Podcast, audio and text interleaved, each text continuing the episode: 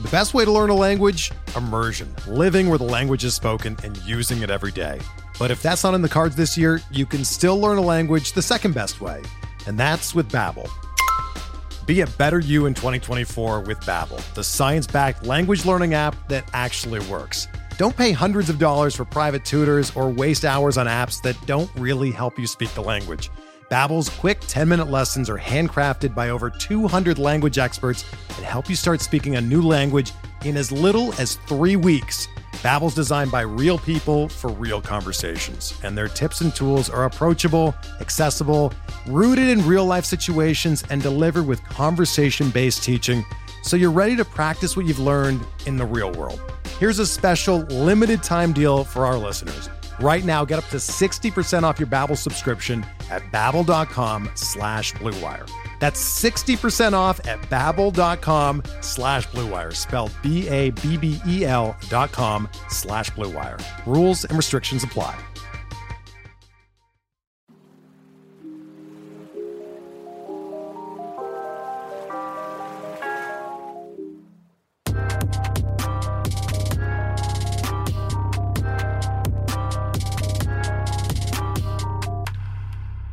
What's good, y'all? Welcome to In the Deep, a deep league focused fantasy baseball podcast, part of the Pitcher List Podcast Network. My name is Jordan White. I'm joined here once again by my good friend and co host, Christopher Schwebzy Weber. Schwebzy, how are you doing this week?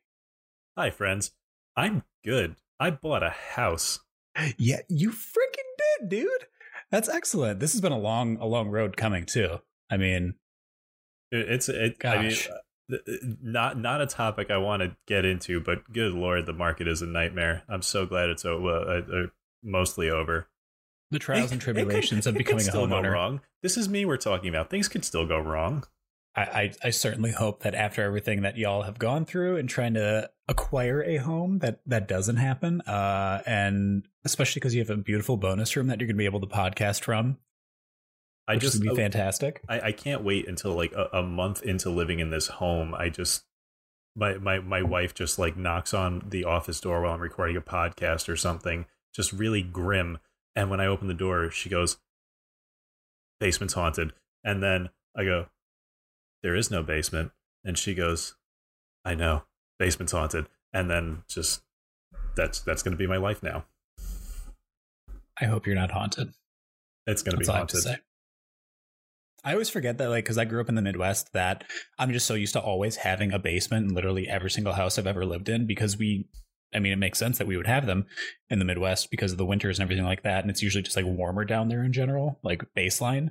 Um, in the South, really not that many basements, like ever. No basement. Not, not it's not very deep there, unlike us. That's we're true. very we're very deep here. We're so hashtag deep and in the deep. Yeah. Uh, this week we're diving deep on starting pitchers, but before we get going, I want to actually just like plug the socials like we usually do. Uh, if you want to follow us on Twitter, you can follow us at In the Deep PL. You can also follow Schwebzy and I individually at Schwebzy. That's S H W E B S I for him, and then Bunt Singles for myself. And also, if you're not already following the podcast on any of your favorite podcast podcast platforms, I don't know what you're doing at this point. Uh, make sure you go on there, follow the pod.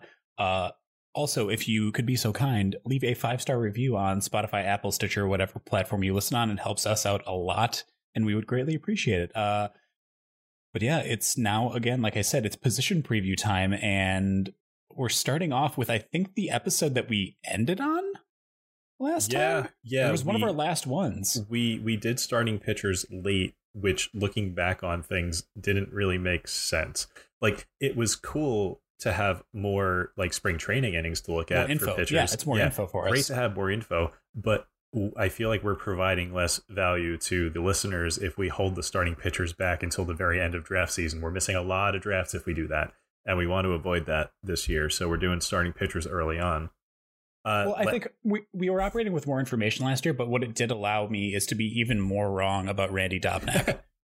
so there, there is that, unfortunately. Uh, but honestly, overall, like you like you kind of wrote down here in the notes, we did pretty well last year in terms of like recommending starting pitchers and folks that we talked about. Yeah, I, I I'll never forget last year being so wrong on Randy Dobnak start striking people out all of a sudden, and Brady Singer striking people out all of a sudden. Uh, but Don't uh, put yeah, too we- much stock into starting pitchers Really? during spring training.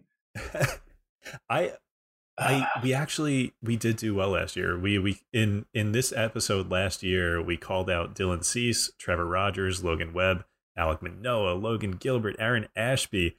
Like honestly, that's a that's a real nice set of sleepers that we called out last year. And there were wrong answers too, but we're not going to talk about them because we only mm. talk about the the good things here. when you No. deal in the type of paraphernalia that we deal in here at In the Deep, you're bound to have some uh some real uh busts every No. once in a while because I mean all these guys are at that at the time that we're talking about them are long shots in their own right. Um to varying degrees obviously, but I mean as far as like the people that we did get correct, we got them very very right and that's pretty cool. Um but yes, again, I do want to point out we're not perfect. Uh case in point obviously is uh, Randy Dobnak. I still love you Randy Dobnak. I want you to know that. Um I, I have I have torn a rotator cuff patting myself on the back. Um I was going to say you tore a rotator cuff doing something else, but we'll just move on from that. Um, Jordan.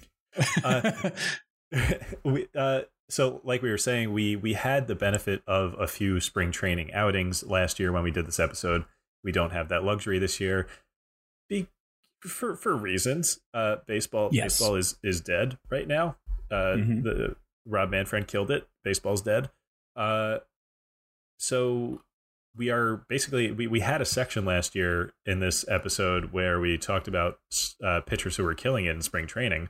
Yes, we, we, and we uh like like baseball that are, that section is now dead. We killed it.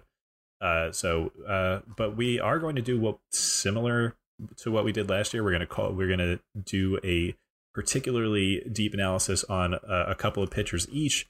We're going to touch on a few uh, honorable mentions some guys that we just want to put out there in the world that we uh we're we're interested in and then uh you know uh, do a couple quick hits at the end for some uh, some other categories For sure. And then I think before that too, because I, I mean, I think all of our picks for the folks that we're kind of deep diving on are all past pick 300. Uh, yeah, they're all going to be past pick 300. So what we wanted to do also is like before we dive in really deep, we wanted to just throw out some bold predictions for a couple of pitchers that we like that didn't quite get to that uh, post 300 territory, but are still not going to be like your top top pitchers. So Schwebzy, I'm actually going to let you start with yours here. Who is right, your so- pitcher that you think is going to be like someone that you can boldly proclaim is is going to perform very well above expected? I, I am much less confident than you are in my, my bold predictions. I'm not a bold prediction Mm. person. I can't do bold predictions. I, I don't have the stomach for bold predictions because I my my fragile ego can't handle being so wrong. Uh, so This is like but- a Josh Sperry level spicy take. no, but the the flip side of that is I do I I'm fairly confident in this. Like uh, I I think health permitting, I I absolutely see this happening. I think Patrick Sandoval this time next year is a top thirty pitcher. That's right where Dylan Cease is right now. Yeah. and I think Sandoval could very easily leap to where Patrick uh, Dylan Cease is right now, uh, talent wise.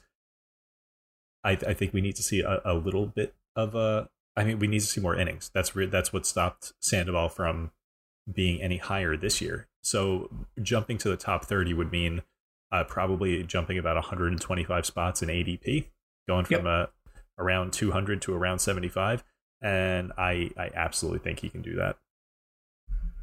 Yeah, I love that. I mean, this is a fairly uh I know I know well, I shouldn't say popular necessarily. There's there's a decent amount of other people that also like Sandoval a lot, and we've seen the flashes. Obviously, Nick Pollack adores uh We the Irish literally- Canada. We have a T-shirt. Yes, we do. We literally have a t-shirt. 34, 35 whiffs? I, I believe it was 34 whiffs against the Mariners last year. Yeah. So, I mean, incredibly impressive. That changeup is disgusting. Change up is But dope. again, slider too. like yes and like you said though is the big thing this is going to be both for your pick your patrick sandoval and my pick that i'm about to talk about uh health is the real concern like if you can get the volume and stay healthy then this i i think i think pretty easily this could pan out for you we were both wrong. It's 32 whiffs. dang it Are we Dope real shirt, though. pitcher? Are we real pitcher list uh, employees? If if we don't just- know Just how many add- whiffs Patrick Sandoval had, add- is Nick going to disown us for slandering his boy? it just adds adds fuel to the rumor that we are indeed the uh, the bad boy black sheep of pitcher list. We are the.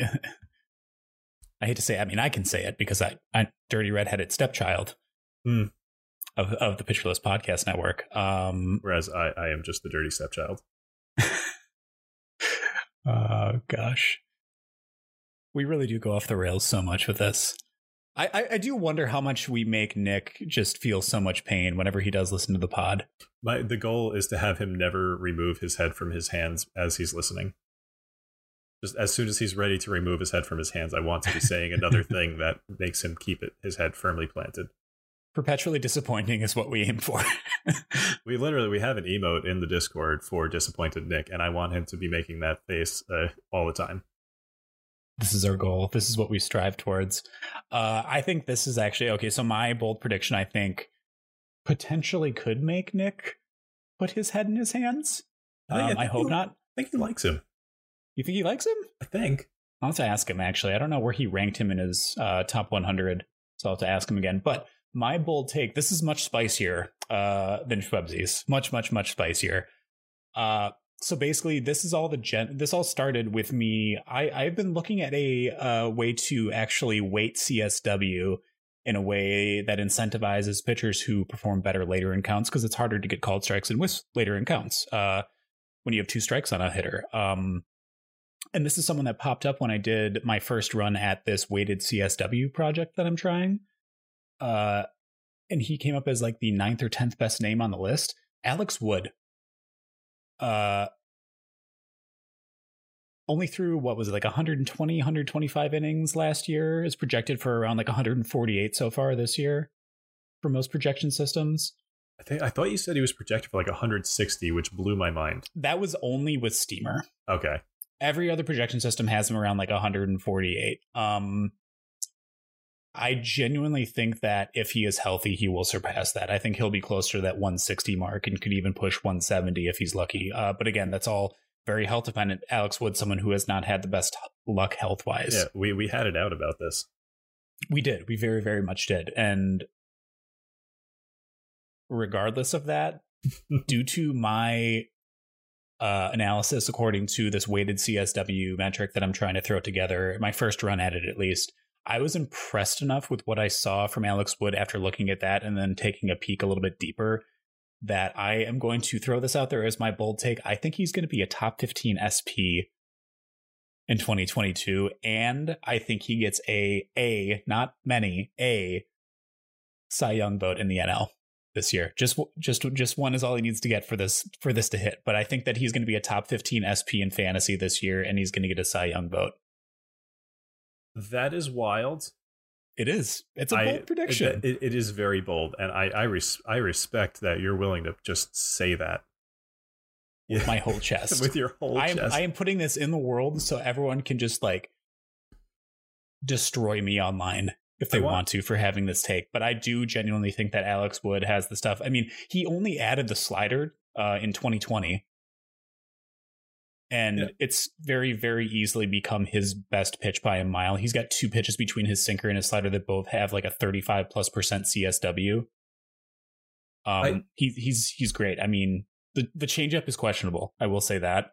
Um, but everything else about his profile just screams success, and I think that with some luck, um, he could very easily be a guy who has has an ERA right around three or just below.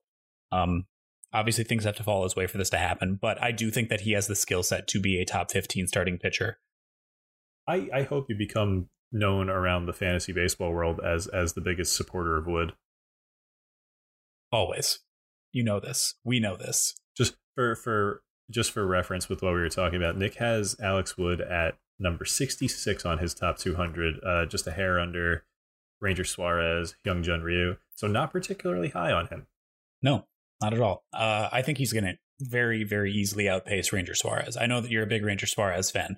I am. Uh, but I'm sorry. I'm gonna I'm gonna have to I'm gonna have to be the the heel here in this situation. Uh, someone else also I got to shout out um, Carlos Marcano. who actually chose Alex. I didn't know this until I talked to him because I didn't listen to this episode of Sleeper in the Bust, but he actually called out Alex Wood as his Cy Young winner for the NL on Sleeper in the Bust. I Yeah. mean, Yeah. your your thing was bold. Yeah. I, I thought I was bold. I mean, Carlos is making me look like a chump right now. Also, I will say that Carlos's specs, coward. spec stat uh, has Alex Wood ranked very, very high. So I, I, I at least have someone on the, uh, on the bandwagon with me there that I can kind of like, if we do end up crashing and burning, I can So be there it- with my with my friend to. Uh, Uh, Carlos is the driver, you are the passenger, and the entire Yes. rear of the bandwagon is empty. I wouldn't say that. I'm sure there's got to be other people out there that like Alex Wood, right? I, you know, I'm sure there's like a, one one or two, maybe. You know I need? I need to get that T-shirt from uh, Shaun of the Dead that Ed wears that just says, uh, "I got wood." I want to get that T-shirt actually now. I need to get that, except it's got to have a picture of Alex Wood on it as well. But, anyways, uh, Leave it up yeah, that- that is- interpretation. Yeah, that is that is my bold prediction for uh, 2022. After doing a slight bit of digging on Alex Wood, Really though, I, I mean that's a bold take. I'm the coward here uh, with with my with my uh, weak, weak Patrick Sandoval take. again, yeah, your take I would say is like Himalaya, uh, pink Himalayan sea salt is spicy Mm. take, but Like Frank's Red Hot spicy. is spicy. yes, a little bit spicy nonetheless. But uh, yeah, so let's dive into our post 300 picks for starting pitchers. Uh, actually, Schwebzy, do you want to start this off since I just finished up talking about Alex Wood for about five ten minutes? Yeah, sure. Cool. Uh, so the player that I'm going to lead off with is uh, someone who I've absolutely talked about on the pod before. I'm an unabashed Carlos Hernandez stan. By my Yes. counts, I've talked about him in at least uh, six previous episodes, but it's probably more than that because through the entire second half of the season, I was begging people to pick him up. Uh, yes. so Jordan and I write these notes together uh, we before the episode, and we probably spent 20 minutes seeing who could stand by their man harder, comparing Carlos Hernandez and Aaron Ashby. And I actually said the words, I think Hernandez could wind up being next year's Ashby and rocket up draft boards. Can I say something though? You also said something else while you were talking about Carlos Hernandez that I oh, don't know if you there. wrote him. Are, are, are you going to put That's- it? that's or do you have it in here? That that's okay. Yes, I see it. I see it. Okay, I'm not going to say it. I'm not going to spoil it. I apologize. Please So, continue. uh, I would say the biggest difference between the two pitchers is that Ashby has a nightmare inducing slider, while Hernandez's slider either needs to be scrapped, used less, or reworked. Any one of the three would do, I think.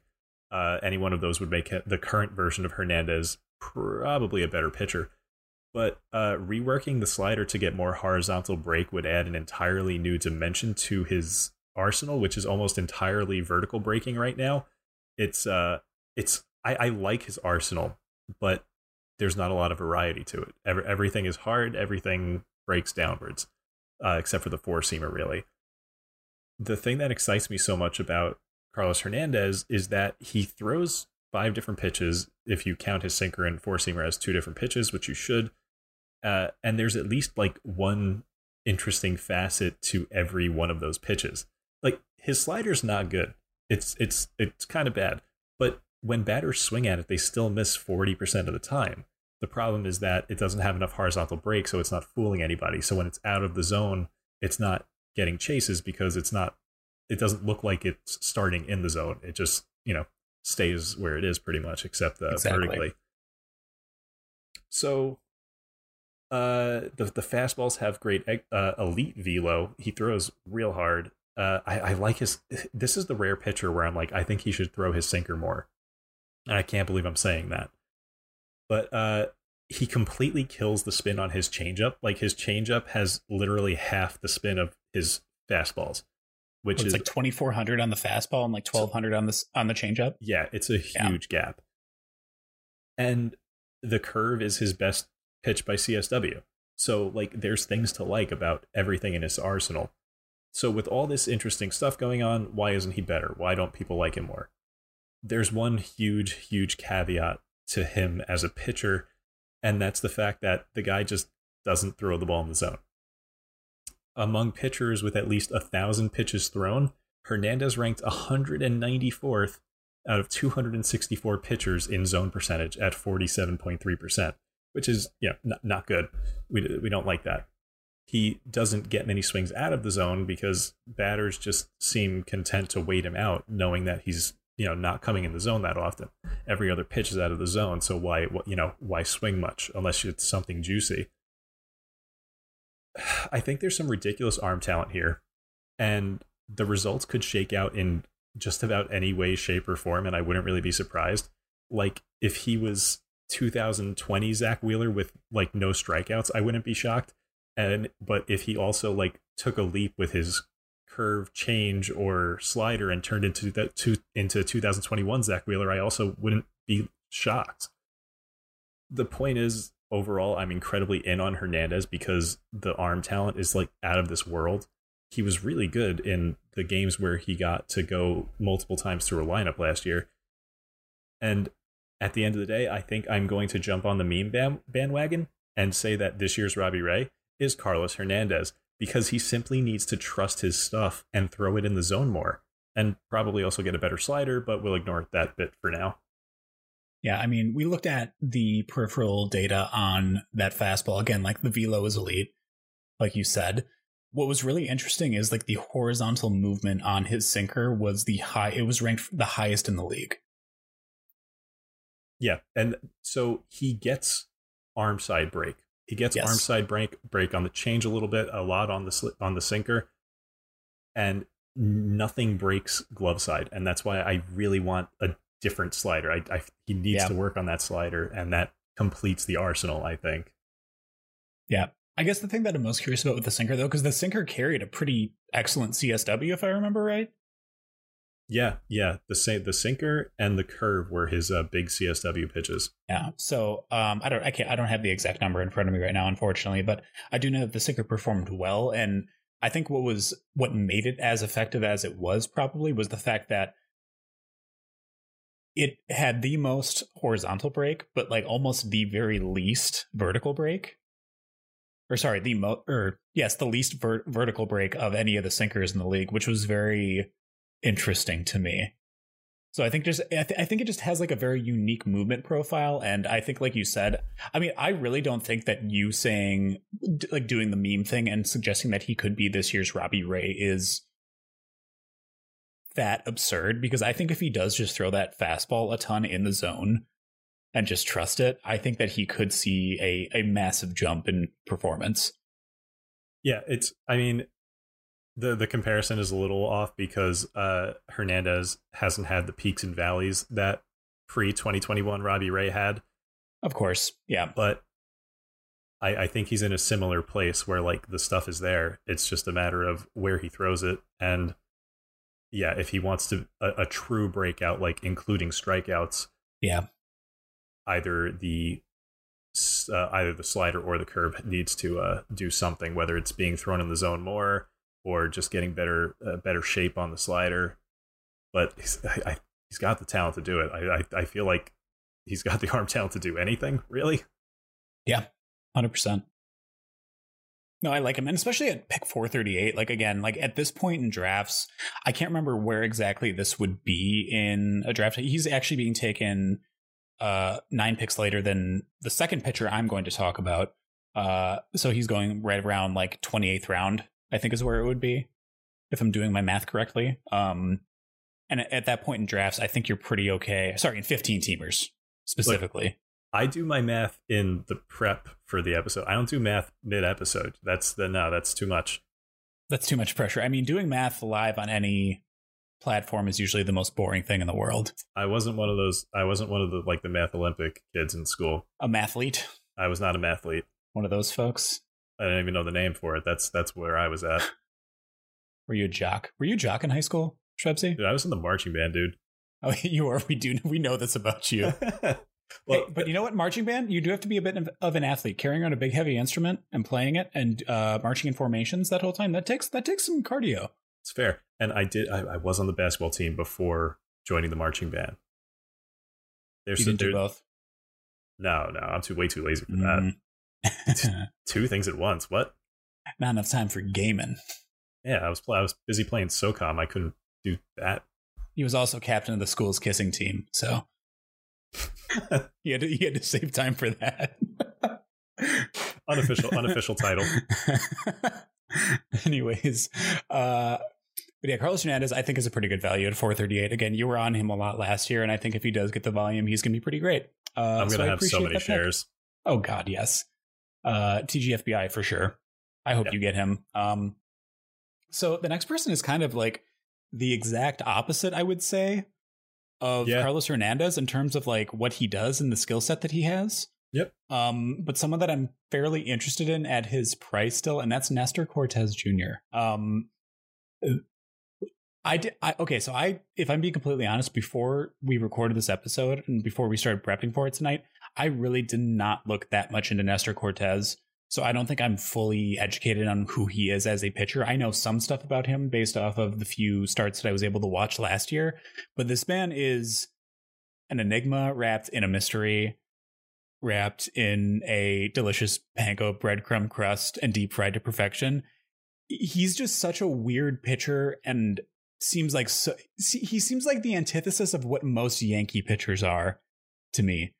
Like obviously when I think of Yankee pitchers, I think of like Gerrit Cole, who's just like an absolute flamethrower, like high strikeout totals and stuff like that, which Cortes still does get strikeouts. Um, but he's not like a hard thrower or anything like that. Um, but what he does to get those Ks is that he has a five pitch mix that he works to perfection and a delivery that he loves to mess with just on the regular to keep hitters off balance. And I think it's clearly paid off for him. So while doing some research for my little uh, weighted CSW project, I looked at the average two strike CSW across the league in 2021, and it was exactly 20%. Uh, Nestor Cortes Jr. had a two strike CSW of 21.9, so that's almost a two full, almost two full points higher than the league average. So he is, regardless of the fact that he he only throws like a 91 mile an hour fastball, he's still able to get guys out with regularity, and that's really really exciting. So how has he been able to do that? I think he just does a really, really good job at using that repertoire to its full extent and getting all the juice he can squeeze out of it. Um, and again, at ADP 361, I think he's a really, really good option. So, not just the fact that he has a five pitch mix, not the fact that he likes to mess with his delivery, he also does a really, really good job locating all of his pitches. Like his location, if you look at his heat maps for most of his pitches, is pristine. He does leave his fastball out over the plate a little bit too much, in my opinion, and could probably get knocked around a bit. But like if you look at his cutter heat map, it's thrown pretty much almost exclusively glove side and in on the hands of right-handed hitters or away from lefties. His changeups are like surgically placed, just absolutely perfectly uh, on the lower corner of the arm side. It's ju- it's just uncanny how good it is. And then the sinker is often just thrown off the plate on the glove side, so it's a really good pair with that changeup. Um, I don't know. It, it, I don't think there's many pitchers that have quite as good of a feel for their repertoire as Cortes does, and the fact that he has that when he is messing with his timing on his delivery so often is a really unique skill set, which I think allows him to have more success than you would expect from someone like him. It's so weird to see like to pull up someone's savant page and see that they have abysmal whiff percentage, abysmal Yeah. chase rate, and then a good strikeout rate. Yeah, That's man. so weird. Yeah, he just I, I it feels like he enjoys the game of toying with hitters and messing with that timing to make sure that he can't quite get squared up. Because I mean, like his ground ball rate is minuscule. He gives up a lot of fly balls, but that's the thing. He's not. I mean, that that's the one thing that could hurt him. I think is that if he starts giving up more dingers this year, um, and that home run to fly ball rate goes up, uh, that wouldn't be great for him, obviously. Um, but the fact that he does mix up that delivery so often and has just really great command of most of his offerings leads me to believe that he's going to be able to keep hitters off balance enough that that could stick. Especially, I mean, he was able to do it over what like a 99 inning sample this past year. So I'm pretty excited about Nestor Cortes at this point. Like again, that strikeout rate is just hovering above 29%. So happy to take someone like that at pick 361. I do like the pad the the I mean, I guess not parallels, but the the stark differences between Cortes and Hernandez because it goes deeper than Yeah. repertoire. It's like a great lineup versus a Kansas City Royals lineup. Yeah, that too. Yankee, Yankee Stadium versus Kauffman Stadium. It's really they they are polar opposites.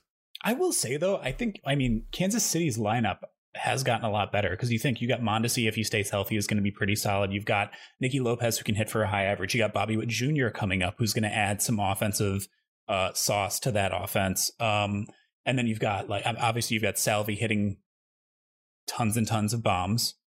Um, I so I think the top of that lineup is going to be like pretty good. I mean, one through five will be pretty solid. After that, it kind of drops off. But I mean, you can kind of say that about the Yankees lineup too.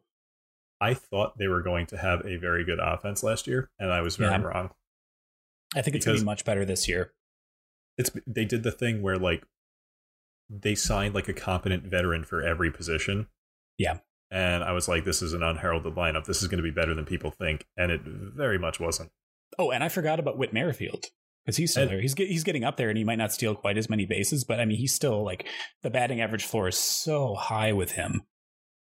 Uh, Andrew Benintendi is kind of had a bounce back, and I don't feel like enough people are talking about that too.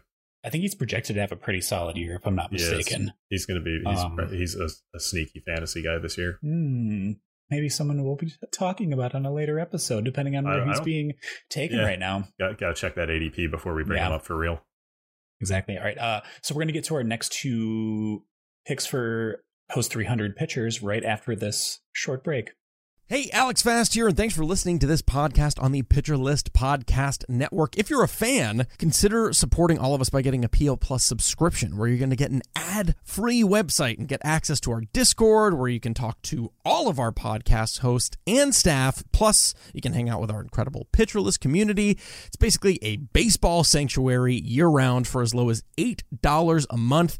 You can sign up at pitcherlist.com backslash plus, and you're going to get your first month free with promo code podcast. Also, don't forget to check out everything else we do as well from YouTube videos, live streams, newsletters, off-season articles, TikToks, breakdowns, over 15 baseball podcasts on our network. We can't stop talking about baseball even during the off-season. So sign up for PL Plus today at pitcherlist.com backslash plus and use promo code podcast to get your first month free. All right.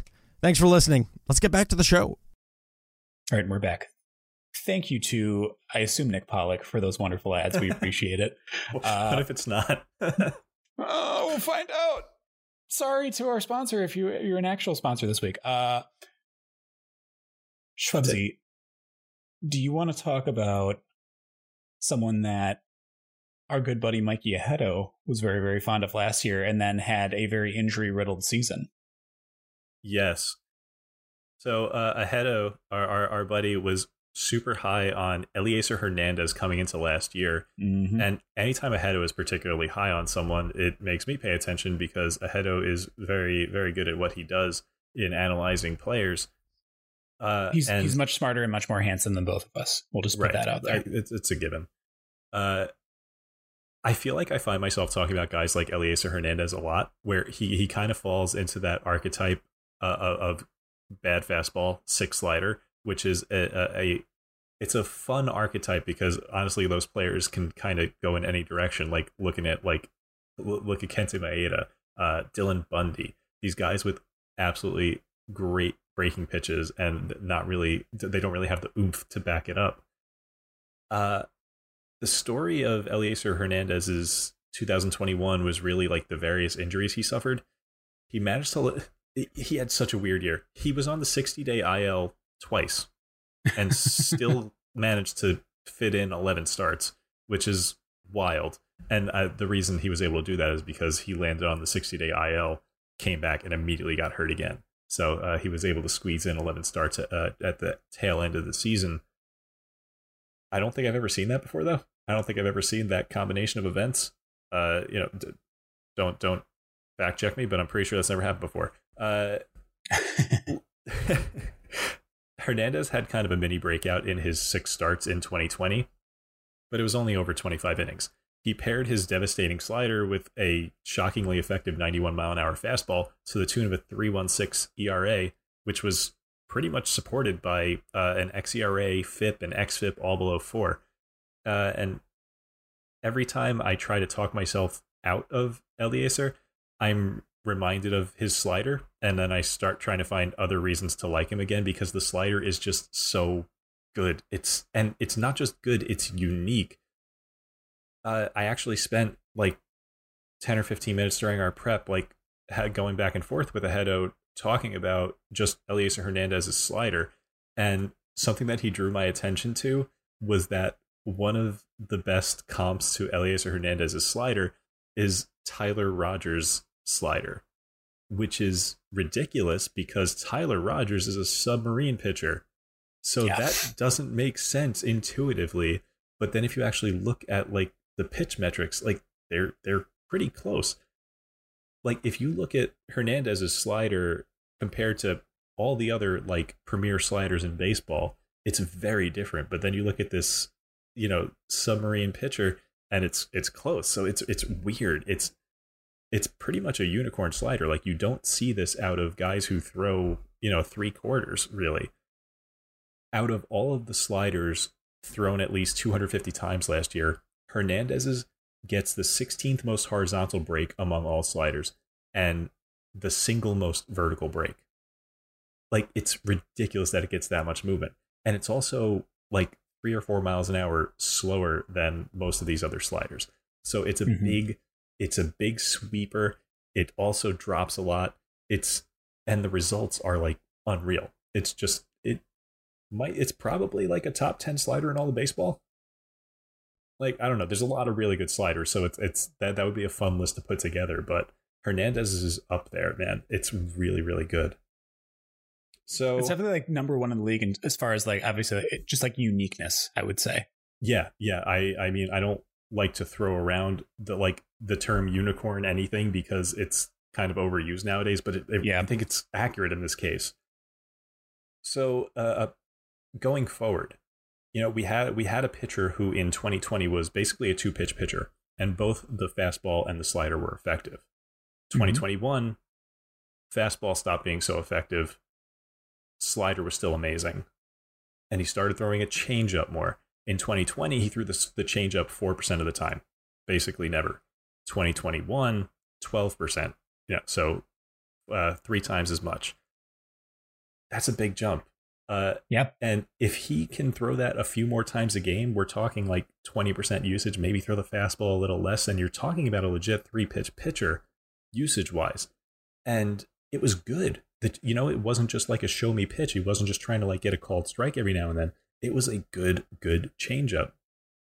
Now, maybe it was, you know, a surprise to people, and that's why it was so effective. But I gotta say, lo- looking at the pitch and and looking at the movement, and and uh, it, it looks good. It's it's another weird pitch because it's a high spin changeup, which is generally not what you want. But again, really, really effective. So I, I, I really like weird pitchers. Elieser yes. is a Elieser Hernandez is a really weird pitcher, and I'm kind of the, the ADP is a little higher than I want.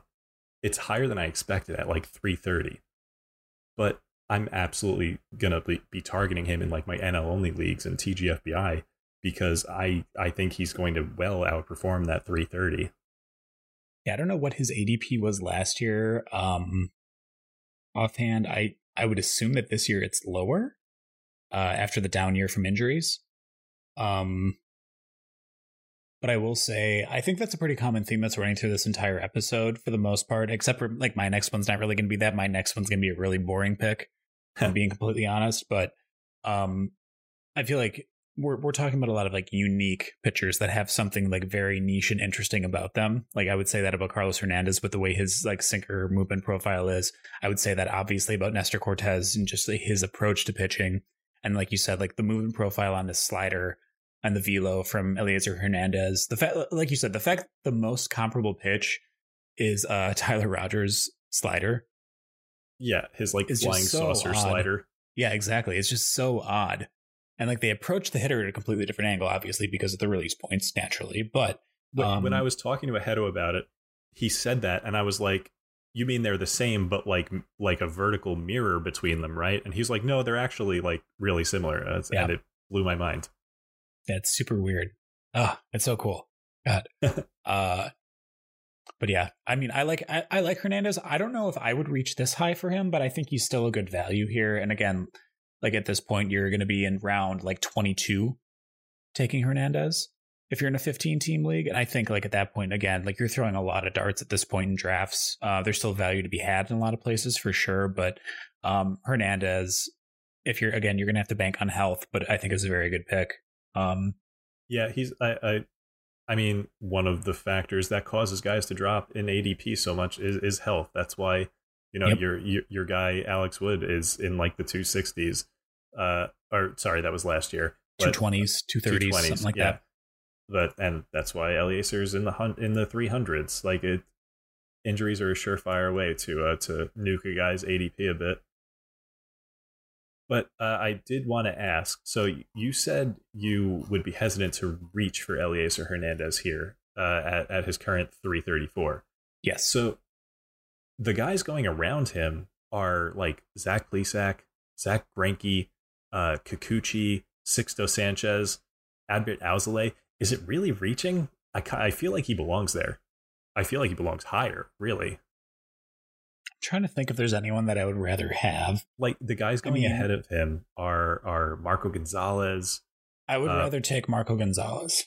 Yeah, uh, Eric. Yeah. I know you. I know you like Eric Lauer. Lauer's going like twenty picks above him. Lauer is. I think Lauer overperformed what he actually is at the end of last year. He was very good, and he was throwing harder at the end of the year last year. And he, I mean, he had, he still had a fantastic season, as did all of the Brewers pitchers. Yeah, his his um, cutter was silly.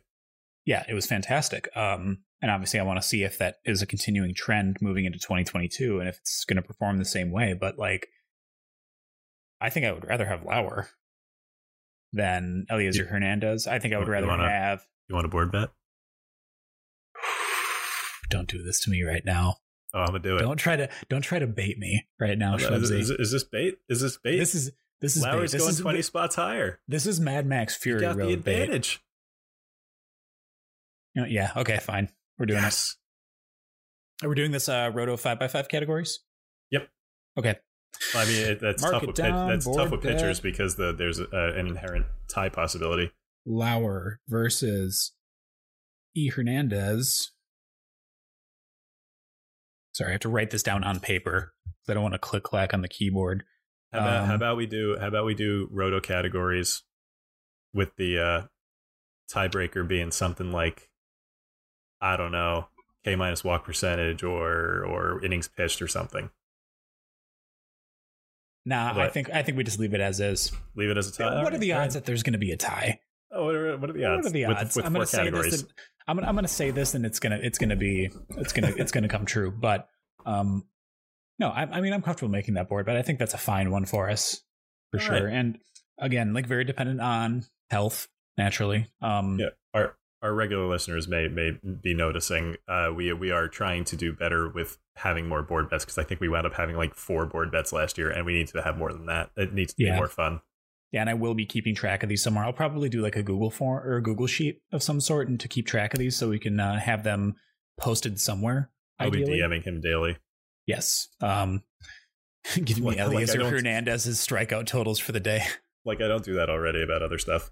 That's true. Um, yeah, no, I do like Elieser Hernandez. I would take other pitchers around him probably, but I think he's still a good value at that point. Again, I might not grab him there, but uh, I think he's still someone that's worth taking a chance on if he's uh, still around at certain points in the draft. I think like 350, 360 is where I'd feel comfortable taking hey, him and he won't pull his quad and be out for two months this year because God, of hitting. Thank goodness there's going to be a DH. Yes, we don't know when baseball is going to start back up, but dang, there's not going to be a DH. we, we do know so good. Hernandez will not be hitting.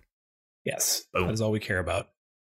Man, I'm actually kind of sad that this next person isn't going to be hitting next year, though, because he took one of uh, Elieser Hernandez's teammates deep twice last he, year. He, he took one to the Houser.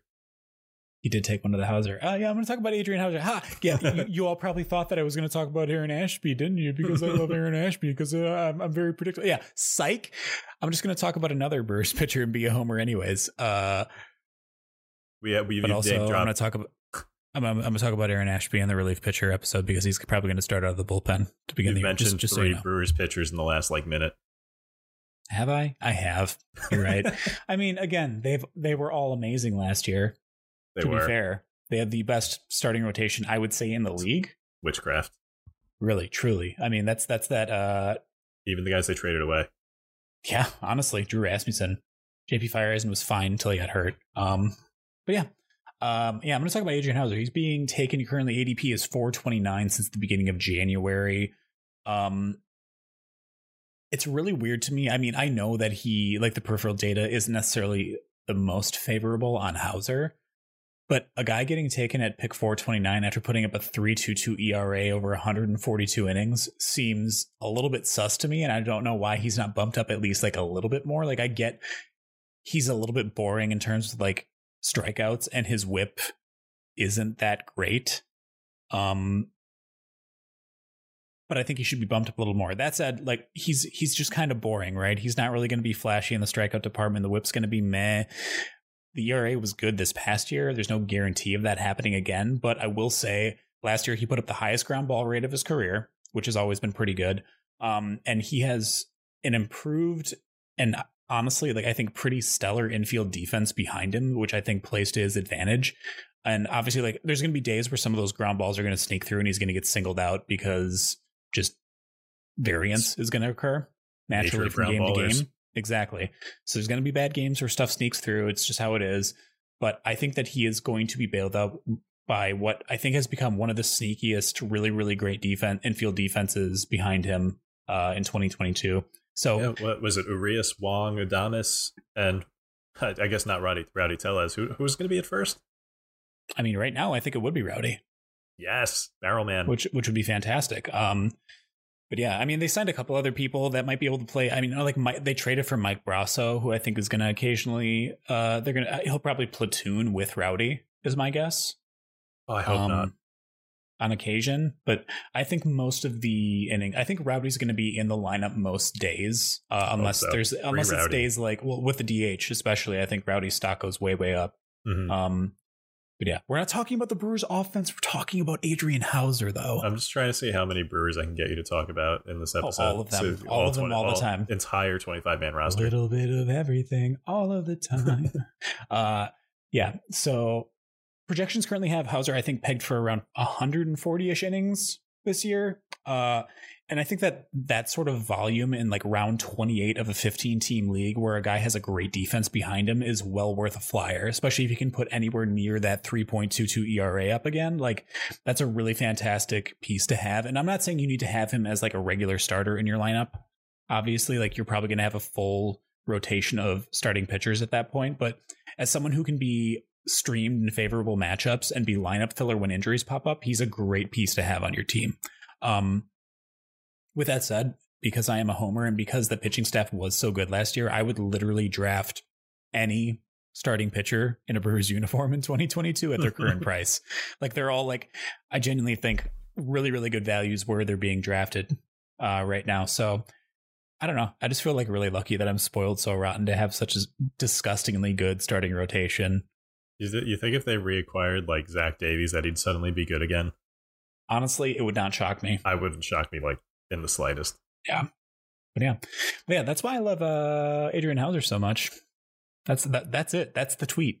Pretty much. So uh beyond the four that we just did a deep dive on, we do have some honorable mentions here at the end of the episode. So let's take some time to talk about those. Uh I think th- actually three of these were written by Schwebzy, but I did take one down. Uh Schwebzy, let's go through two of yours first. I'll do one of mine and then you can do another one of yours. All right, so this one's easy. This is uh basically the same all the same stuff that Jordan just said, except this pitcher's like probably like actually good. Uh Okay.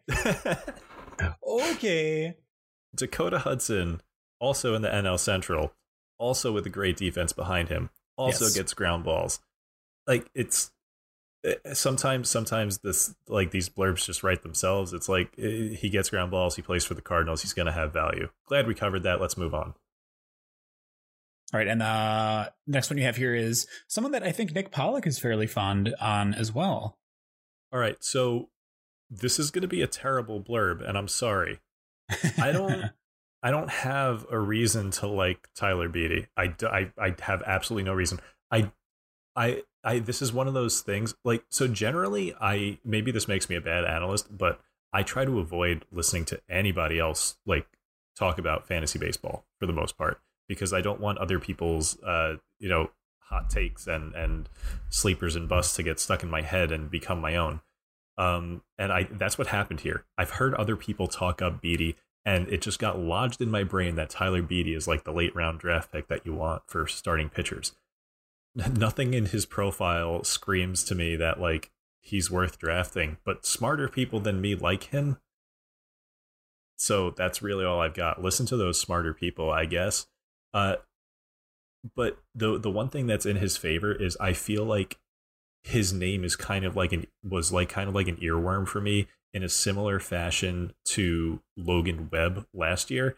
And similar to the Brewers, the Giants just work magic with every pitcher that comes across their rotation lately. So, you know, I, I and at 564 he's practically free. So, yeah, take a shot on Beede. Listen to Nicholas Prince and the Pauper Pollack. I just thought about this. Prince and the Pauper would be a good way to also talk about someone who's a cherry bomb. Oh, yeah. That's kind of another good, an alternative name for a cherry bomb. Which would be pretty nice. But yes, uh, that is that is our nickname for our our, our nickname for Nick. Ah. For each week. A uh, Nicholas Prince and the Pauper Pollack. Um, but yes, uh, the one that I have here, as far as an honorable mention or quick hit, is just th- this, and this is strictly based on the bullpen session video that came out a few weeks ago. And I mean, from what I saw there, I don't know why he's not worth a roster slot. And like, because basically, if you're in a 15 team league and you have 40 roster slots, you're drafting 600 deep, right? That's going to be where you're at. Mm-hmm.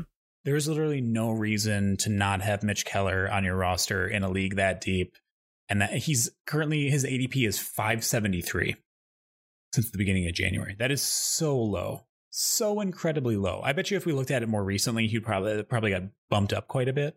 Yeah, we, um, we were pulling our numbers from the start of January. Yeah, so we'll probably. I mean, we could adjust that maybe going forward. That's fine. Yeah, whatever. But like, uh, we'll I mean, move it up as this offseason moves along. But again, so I mean, he's still not going above pick 300 in any leagues, really. Um, for, for reference, since the start of February, it is 566. So it really has not budged that much. Never mind, it hasn't moved almost at all. Um, yeah. So again, this is basically almost completely based on um the This, this bullpen so video. based. It's so based. Uh, it's it's it's based on the bullpen session video that came out uh, a few weeks back, and he was hitting triple digits. He had a nice like 88 mile an hour slider to pair with it. Like, I mean, it, it looked beautiful, and that fastball looked overwhelming. Um, and right now, because he is currently being taken at pick like 566 or 573, he is pretty much going to be yours for the very low, low price of free 99. Like he costs nothing to put on your roster. I took him in our um, on the wire listener league that we're participating in just because I wanted to make sure that I get a share of like the deepest of deep league players to represent our brand the best. Talk, talking real deep. Talking real deep, the deepest, the deepest of the deep. This is an So- ASMR podcast now. I do. I want to throw throw it back to about a year ago. Yes. About about a year ago, we were we were doing this episode for for the 2021 season, Yes. and there was there was another bullpen session that got us really jazzed. Aaron Sanchez. Aaron Sanchez wearing blue gym shorts that we thought might have been jorts. I and definitely thought got, they were jorts. it got us irrationally excited. So uh, that if you took Aaron Sanchez with like a 650 ADP pick, you actually got like you know he he was good when he pitched. It's a shame Yeah. that he got hurt, as Aaron Sanchez is wont to do. Yeah. But uh, this bullpen session is actually showing us something way more valuable than jorts. This is showing you know 100 mile an hour velocity. So yes. you know hopefully uh, hopefully the uh, the the single bullpen session uh, take is, is uh you know just as fruitful as it was last year. Absolutely. Um, all right, we got one more in the honorable mentions quick hit section, and that's going to be our deepest cut, I think, of this entire episode, probably. Um, Hey. and this is all thanks to Schwebzy. This is this is this is all you, buddy. Look, one of my one of my my simple pleasures in life is when we're prepping for this podcast and I say to Jordan, "I'm going to talk about blank." And Jordan goes, "I have no idea who that is." Because that, that makes me happy because that, that means I, I went real deep, which is what we're trying to do here. Uh, I'm talking about Cody Morris, of the Cleveland Guardians. Uh, and I hope that you all at home also went who. So, the Cleveland Guardians, notable pitching factory, they don't really have a, a, a rotation opening right now. That's uh, uh, the the unfortunate side effect of being you know the pitching factory that they are. But they do have some un, uh, uh, unproven, unreliable arms in uh, Cal Quantrill, Zach Plesac, Aaron Civale, Triston McKenzie, all of whom I like to some extent, but we we can't expect 32 starts out of all or any of them. Um, so I do think that Cody Morris is probably, given what he did in the minors last year, the next man up. I'm looking at their depth chart. Uh, roster resource has Cody Morris as the next man up, so hopefully I'm right there. Now, why do I care? Why do I care about Cody Morris? Because this is a team that notoriously churns out pitchers. Cody Morris has an electric fastball. He, I, I was, t- I was, we were doing the planning, and I was telling Jordan the story of uh, his one complex league start this year. He uh, he got one tune-up start in the complex league, and uh, pitched 4.1 innings uh, and you know, you you might know four four point one innings is thirteen outs, and he struck out twelve batters. So goofy. Now, you know, it's a twenty four year old in the complex league. Yes, he he he just went in there and said, "I don't care that these are children. I'm going to strike them all out." Basically, like uh, Ichiro striking out the uh, that team of high school girls uh, over the off season. Cody Morris uh, went in there and said, "Heck, those kids." yeah, I wasn't going to say it, but uh, So after after uh, making a joke of that one complex league start, he went to AAA, had a 1.35 ERA. Sorry, Double A. Then he went to AAA and had a 1.72 ERA. So I mean, you can extrapolate and figure that he would in the majors have roughly a 2.1 ERA, but uh, that's you know neither here nor there. Uh, while putting up those absurd ERAs, he supported it with great strikeout ratios, great walk ratios, great home run per nine numbers, he just he did everything you could want a pitcher to do in the minors with the lone exception of like being truly stretched out. He didn't he he never really threw more than four or five innings in a start. That's a concern. Uh, the so i love the talent. I love the situation like being a pitcher on the guardians means i automatically bump you up in my ratings uh, rankings quite a bit my my fake rankings that don't exist because I'm too lazy to do rankings. but this is the deepest of sleepers. I will probably have shares of him this year in in leagues where I can stash guys in the minors, the the couple dynasty leagues that I'm in. And I am I, I, I have it in my head that because of his usage in the minors where he never throws more than four innings, he might just wind up being another like Loaisiga or uh, Garrett Whitlock type, like you know, middle inning, couple inning reliever beast. Which has and, like in deeper leagues that has its value, right? It does. It does. Yeah. So, you know, that's a name to file away if if your leagues aren't quite that deep. But uh, yeah, Cody Morris, Cleveland Guardians, just file that one away. That's I, th- I feel like that's a name like if they're not already on a roster in a dynasty league, that's a fine name to add and try to get someone off the wire in your first year player and free agent draft. I think that's fully acceptable to try to target Cody Morrison there if you can get him too. So I'm gonna be furious if I look at any of my leagues tomorrow and I see that someone picked him up. I think okay. I might just I, I think I might just check and see if he's available in our dynasty league that we're in together and just try to beat you to it. I might do that. We'll see. Um, oh no, we can't because there's no free agency pickups because we have to do a first year player draft, which I have a pick before you. Ooh, do I just take him if he's available? Is, is, your is your pick before me because I did better than you? Yeah, exactly. Oh uh, yeah. Um, right. I did. I did pretty badly in like most of my leagues last year, unfortunately. Right. You'll, Except always for TGFBI. TGFBI. Yeah. I was gonna say I, I, I, did uh, boat race you in that, which was fantastic. I have get. Let me have this one thing, Schwebs. Just you, this you, one thing. You'll have that forever. You, no one can take it away.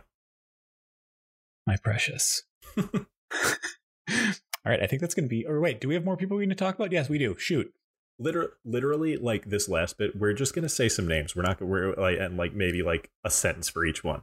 You uh, so we had our spring, tr- uh, you know, young pitchers who were killing it in spring training section last year. That's where we mentioned our our love of uh, what Alek Manoah did to he, Alek Manoah in spring training last year devastated the Yankees lineup, and Yes. that that was worth calling him out. And it turned out that he had to turn you know turned that into a really good season.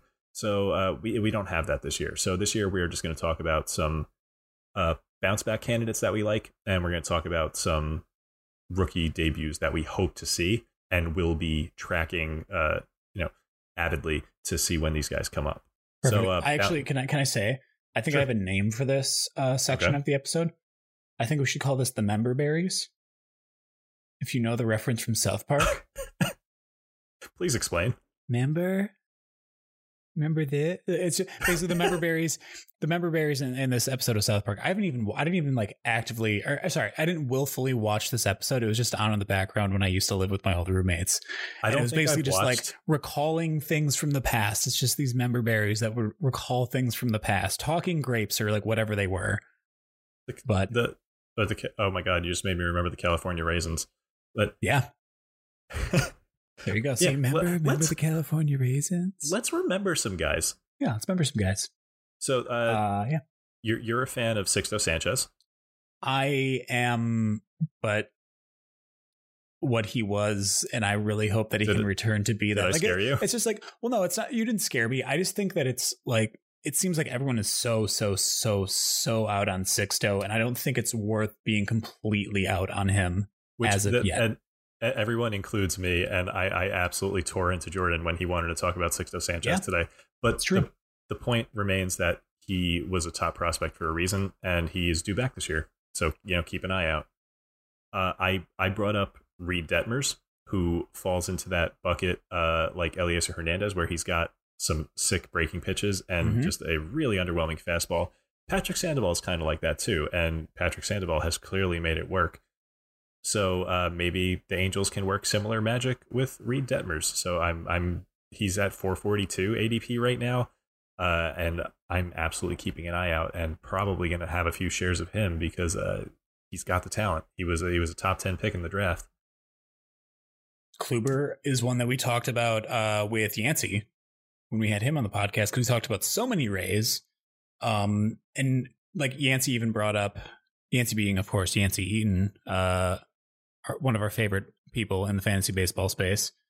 Um, but he, we talked about Kluber and how like he's being drafted so so so late, and there's a non-zero chance, and like I feel like a fairly likely chance that because obviously Glasnow is out for this year, there's a I mean there's a chance that Kluber could be one of the most valuable pitchers or the most valuable pitcher on that Rays staff this coming year in terms of fantasy value. Just if he has only- any sort of return to form, like he'll be the only one that they let throw more than like four innings at a time. yeah, exactly. My guess That's is that he will be like he'll be- he'll probably like cap out at like five innings. He he he is the most fragile pitcher on that team, and they will be the most reckless with him because he is 35 and they don't care. Yeah, honestly. Um, 36, so no. 36. Jeez. Oh man. But yes, I mean Kluber just like based on precedent that we have and how he can perform. Obviously there's been a large drop off in the injury history is concerning in many ways, but if he can stay healthy, I think he ends up being the highest volume pitcher on that team, which provides value in and of itself. So don't quit on Corey Kluber quite yet. And it's it's funny that I just spent time saying how much I hated Sixto Sanchez and ripped into Jordan for that. Yeah. And now here I am defending Edward Cabrera, who had a pretty pretty See- disastrous first uh, go round. And I'm not that interested in Cabrera myself. I think that's I don't know I don't know where the Oh, now I feel Uh, even better about this. you live just to spite me. I know this. It's fair. Um uh, I, I uh, similar uh, similar to Carlos Hernandez, where I'm making a bet on arm talent here. Uh, Yeah. I like I like uh, the variety in Hernandez's repertoire more, but I do think the the absolutely electric sinker that uh, Edward Cabrera has should give him a solid floor going forward, and he's got the he's got at least one secondary that should give him some strikeout potential. So I'm not I have not quit on Edward Cabrera yet. Uh, so that's guys that we saw some of last year uh, with the exception of Sixto. What what about guys that we haven't seen in the majors yet? All right, so we have a few names written down here. I'm going to highlight the two that I think I like the most. Uh, first being Max Meyer, dominated between two levels of the minors last year, AA and AAA. The AAA sample is incredibly small. Let's not omit that small fact, but like Max Meyer was excellent in both AA and AAA last year, and I I know that Miami lineup is loaded, but like kind of just what we talked about, like Edward Cabrera not super impressive in his debut. If he continues not being super impressive, maybe he gets bumped, so Max Meyer gets a chance. If Elieser Hernandez and Sixto Sanchez both have injury issues moving forward, that's another opportunity for Max Meyer to step up and actually get an opportunity. So, um, I really like Max Meyer a lot. Um, I would also say that George Kirby from the Mariners is probably one of, if not my favorite pitching prospect in the majors, or sorry, in the minors. It's interesting because we, I like, I put down Matt Brash here. Yeah. So Justin Everyone's Dunn is love currently that slider. slide. It's so so good. So Justin Dunn is currently penciled in as the number five starter for the Mariners, which, yeah, I talked about him last year. I think as one of my sleep, one of my like deep league picks. That's another one that I kind of failed on. Like he didn't put it together. Um, he was also dealing with injury stuff this year, I believe. yes, he only So- he only made eleven starts last year. So if he falls apart, or if Chris Flexen, uh, the disdain in your face and your voice when you had to say his name. I don't even want to. I don't even want Oh, to. Uh, just, I felt a chill. that's Like, incredible. uh, just crisp. Ugh. Don't say it two more times. It's like Beetlejuice. He'll show up and steal He'll your show up and steal my new wife. Uh, but yeah, uh, I love how we're bringing back bits from last off season now that we're in the new off season. It all comes full circle. Actually, I, I love looking at Chris Flexen's player page. It's so weird. He's he's he's pretty unique. And uh, if if he hadn't stolen my wife and uh, you know been so bad for the Mets, I might actually like him. But yeah, so I I, I can't imagine this starting five lasts super long for the Mariners. yeah. So you have to assume that I mean Matt Brash is probably the first one up of the two. I would think because of experience more than Where's anything em- else. Where's Emerson Hancock there in that in that mix too? Because he also could Double come up as well. He's another person that I think is close enough that it's possible he shows up as well. and I, Um, Justus Sheffield could have the first shot too. that's but- true. I talent wise, I mean Brash and Kirby are a clear step above uh, Justus Sheffield. So uh, we'll we'll see how the Mariners handle their youngsters. But if you hear that either Brash or Kirby are getting called up, pick them up immediately. Well, if they're bringing up Julio Rodriguez and they're going to try to like very hard like push to compete this year, I would be shocked if that pitching staff is just struggling at all, which I expect them to in I some mean- areas. I would fully expect that they try to push them up quicker than expected. But Brash is another guy who could wind up being just like an electric multi-inning arm. That would be fine though. Again, like we like Yeah. we said with um like we said with uh Cody Morris, I think before. Yeah. Like if you're just like a multi-inning relief person, there's still value in that in your really, really deep leagues. I think of people like Brent Suter, who like multiple like they call Mhm. him the vulture for a reason, and that's because he literally will just come in and if you're like tied or behind by a couple rounds, he'll pitch like two innings. Brewers will take a lead back. He had like 13 wins last year or something crazy like that. like the fact that you can get that from a guy who's getting drafted at like pick 600 probably. I don't, I don't even know where his ADP is I- at right now. I think Brent Suter has more career wins than Jake DeGrom. 100%. I would I would I would actually How many career wins does Jake DeGrom have? It's, it's like 70. Oh, no, maybe not that many. I, w- I would But- say that Brent Suter has like 50 career wins. Really? Jeez. I th- I think so. maybe. But I- anyways, yeah, that that multi-inning uh, reliever is is a more valuable thing, and and the you know the deeper you get in uh in fantasy, but yes. the guys that I I think could snag a rotation spot earlier because of the other arms in the rotation. I'm looking in Cincinnati and I'm looking in Baltimore and looking at Hunter Greene, Nick Lodolo, and Grayson Rodriguez. All of them are, you know, really talented. You know, obviously Greene and Grayson uh, from a stuff perspective are more impressive than Lodolo, but Lodolo has his you know elite feel for pitching and control. I am the these are all all three of these guys. I mean, I think Hunter Greene is actually being drafted like around 400 right now. Like he's actually like his ADP is kind of up there for. I think for, there's people that are expecting him to break camp in the starting rotation. I mean, looking at the, the four and five camp. starters, yeah. Oh, please. Uh, the four and five stars for Cincinnati right now are, uh, it was uh, Vlad Gutierrez and Mhm. Reiver Sanmartin. Is that I, I think I have that name right? Yeah.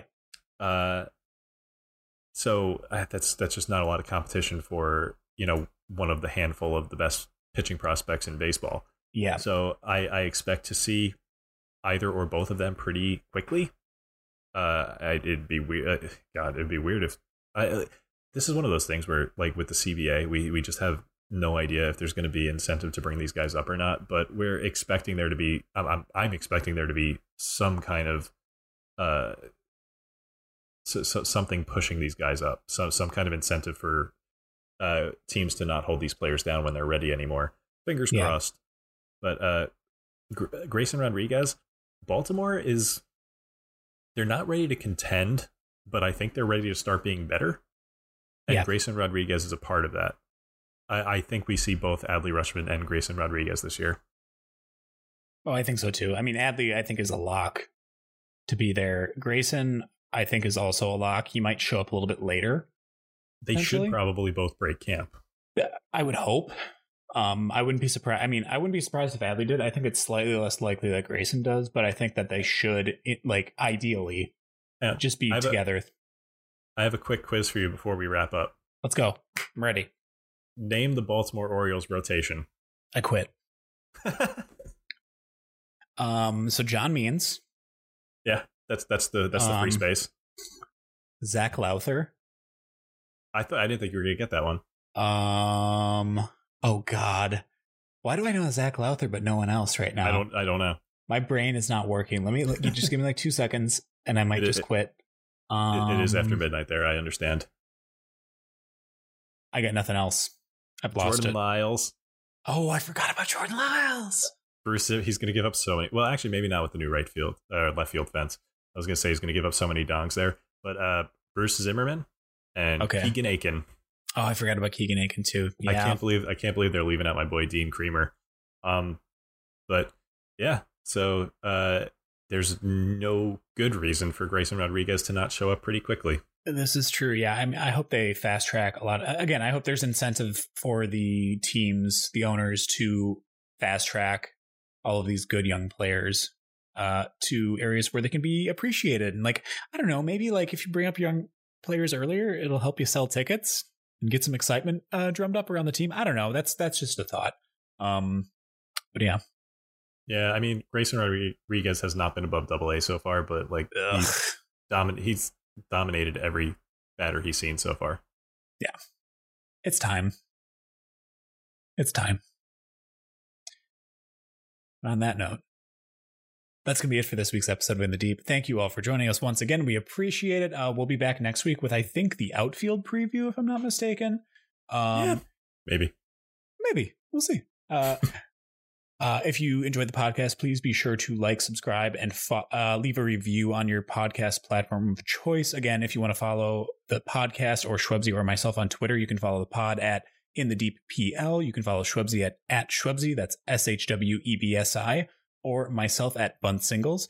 Uh, and we'll be back next week. Schwebzy send them out. Bye, friends.